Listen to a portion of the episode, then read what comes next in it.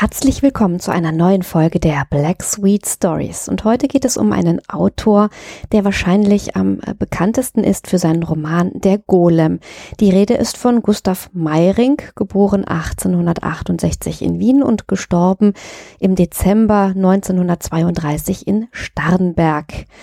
Und heute äh, geht es nicht um den Golem selber, sondern um eine Kurzgeschichte von ihm, ein Frühwerk, das ein bisschen, ja, merkwürdig, absurd anmutet, wie viele Dinge, die Meiring, der äh, Theosoph war und ein großes Interesse an Mystik hatte, geschrieben hat.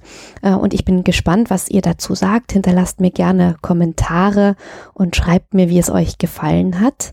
Und wir legen jetzt einfach mal los. Der heiße Soldat.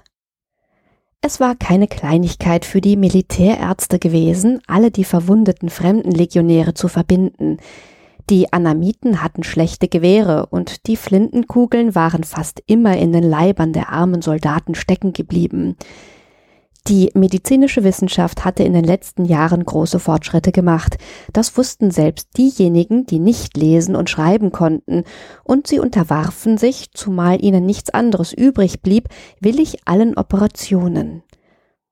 Zwar starben die meisten, aber immer erst nach der Operation und auch dann nur, weil die Kugeln der Anamiten offenbar vor dem Schuss nicht aseptisch behandelt worden waren oder auf ihrem Wege durch die Luft gesundheitsschädliche Bakterien mitgerissen hatten.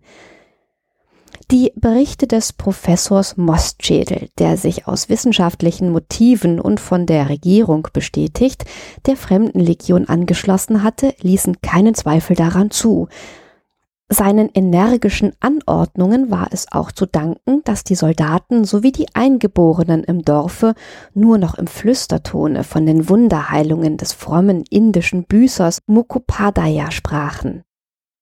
Als letzter Verwundeter wurde lange nach dem Scharmützel der Soldat Wenzel Zavadil, ein gebürtiger Böhme, von zwei anamitischen Weibern in das Lazarett getragen. Befragt, woher sie jetzt so spät noch kämen, erzählten sie, dass sie Zavadil wie tot vor der Hütte des Mukhopadaya liegend gefunden und sodann getrachtet hätten, ihn durch Einflößen einer opalisierenden Flüssigkeit, das einzige, was in der verlassenen Hütte zu finden gewesen war, wieder zum Leben zurückzubringen. Der Arzt konnte keine Wunde finden und bekam auf sein Befragen von dem Patienten nur ein wildes Knurren zur Antwort, das er für die Laute eines slawischen Dialektes hielt. Für alle Fälle verordnete er ein Kliestier und ging in das Offizierszelt. Ärzte und Offiziere unterhielten sich ausgezeichnet. Das kurze, aber blutige Scharmützel hatte Leben in das alte Einerlei gebracht.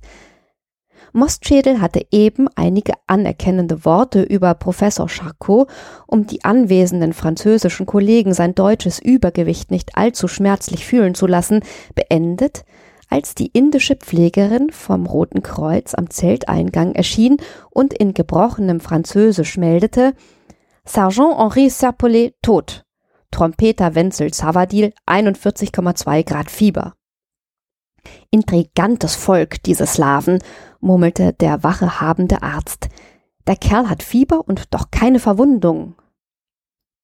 Die Wärterin erhielt die Weisung, dem Soldaten, natürlich dem Lebendigen, drei Gramm Chinin in den Schlund zu stopfen und entfernte sich. Professor Mostschädel hatte die letzten Worte aufgefangen und machte sie zum Ausgangspunkte einer längeren gelehrten Rede, in der er die Wissenschaft Triumphe feiern ließ, die es verstanden hatte, das gute Chinin in den Händen von Laien zu entdecken, die in der Natur der blinden Henne gleich auf dieses Heilmittel gestoßen waren. Er war von diesem Thema auf die spastische Spinalparalyse übergegangen, und die Augen seiner Zuhörer begannen bereits gläsern zu werden, als wiederum die Wärterin mit einer Meldung erschien. Trompeter Wenzel Zavadil 49 Grad Fieber, bitte um ein längeres Thermometer. Also demnach schon längst tot, meinte lächelnd der Professor. Der Stabsarzt stand langsam auf und näherte sich mit drohender Miene der Wärterin, die einen Schritt zurückwich. Sie sehen, meine Herren, erklärte er daraufhin den übrigen Ärzten, das Weib ist ebenfalls hysterisch, wie der Soldat Zavadil. Duplizität der Fälle. Hierauf legten sich alle zur Ruhe. Der Herr Stabsarzt lässt dringend bitten, schnarrte der Meldereiter den noch sehr verschlafenen Gelehrten an, als kaum die ersten Sonnenstrahlen den Saum der nahen Hütte färbten. Alles blickte erwartungsvoll auf den Professor, der sich an das Bett Zavadils begab. 54 Grad Reamur, Blutwärme, unglaublich, stöhnte der Stabsarzt. Mostschädel lächelte ungläubig, zog aber entsetzt seine Hand zurück, als er sich an der Stirne des Kranken tatsächlich verbrannte. Nehmen Sie die Vorgeschichte der Krankheit auf, sagte er zögernd nach längerem peinlichen Schweigen zum Stabsarzt. Nehmen Sie doch die Vorgeschichte der Krankheit auf und stehen Sie nicht so unentschlossen herum, schrie der Stabsarzt den jüngsten der Ärzte an. Bhagavan Sri Mokopadaya wüsste vielleicht, wagte die indische Wärterin zu beginnen. Reden Sie, wenn Sie gefragt werden, unterbrach sie der Stabsarzt. Immer der alte verdammte Aberglauben, fuhr er zu Mostschädel gewendet fort. Der Laie denkt immer an das Nebensächliche, begütigte der Professor. Senden Sie mir nur den Bericht. Ich habe jetzt dringend zu tun.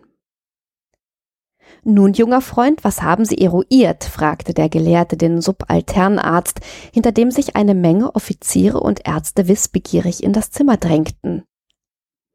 Die Temperatur ist inzwischen auf 80 Grad gestiegen. Der Professor machte eine ungeduldig abwehrende Bewegung. Nun? Patient machte vor zehn Jahren einen Typhus durch, vor zwölf Jahren eine leichte Diphtheritis, Vater an Schädelbruch gestorben, Mutter an Gehirnerschütterung. Großvater an Schädelbruch, Großmutter an Gehirnerschütterung. Der Patient und seine Familie stammen nämlich aus Böhmen, fügte der Subalternarzt erklärend hinzu. Befund Temperatur ausgenommen normal. Abdominalfunktionen sämtlich träge, Verwundung außer leichten Kontusionen am Hinterkopf nicht auffindbar. Patient soll angeblich in der Hütte des Fakirs Mukopadaya mit einer opalisierenden Flüssigkeit zur Sache, nicht in das Unwesentliche abschweifen, junger Freund, ermahnte gütig der Professor und fuhr seinen Gästen mit einer einladenden Handbewegung die umstehenden Bambuskoffer und Stühle als Sitze anbietend fort.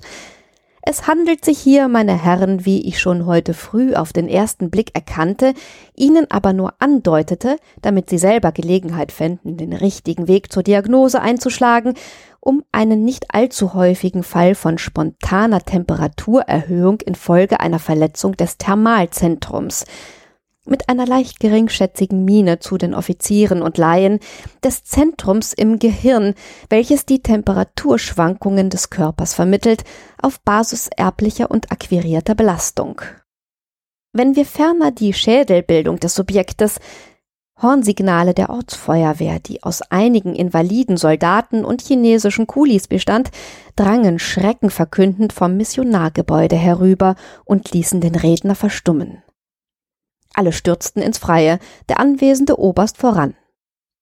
Vom Lazaretthügel herab zum See der Göttin Parvati raste, einer lebenden Fackel gleich, gefolgt von einer schreienden und gestikulierenden Menge, der Trompeter Wenzel Zavadil in brennende Fetzen gehüllt, Knapp vor dem Missionarshause empfing ihn die chinesische Feuerwehr mit einem armdicken Wasserstrahl, der den Armen zwar zu Boden warf, sich aber fast gleichzeitig in eine Dampfwolke verwandelte.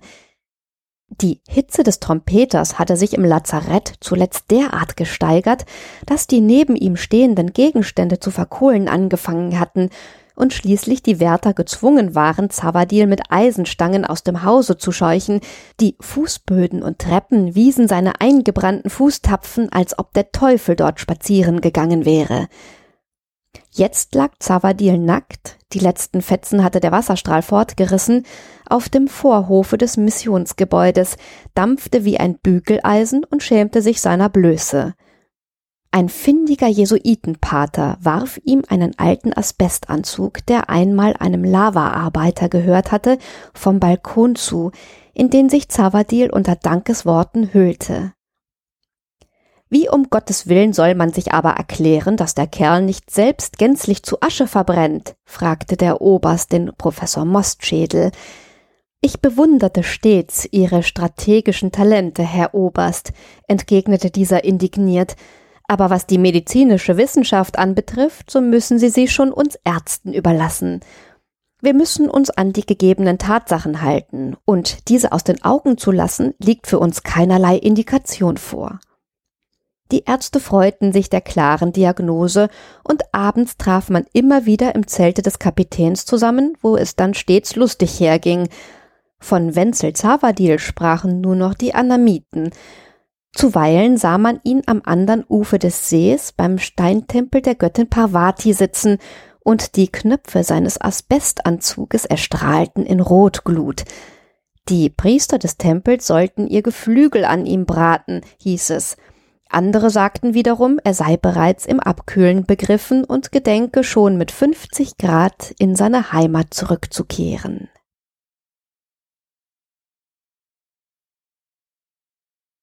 Ja, soweit die Geschichte von Gustav Meiring, der heiße Soldat. Ich hoffe, sie hat euch gefallen. Wenn das der Fall ist und wenn euch die Black Sweet Stories insgesamt gefallen, dann würde ich mich darüber freuen, wenn ihr mich bei Patreon beispielsweise unterstützen würdet. Wie das funktioniert, könnt ihr auch auf der Homepage nachlesen, blacksweetstories in einem Wort.com. Und im Übrigen bleibt mir nur an dieser Stelle euch eine schöne Zeit zu wünschen, zu hoffen, dass ihr auch beim nächsten Mal wieder mit dabei seid und euch Tschüss zu sagen.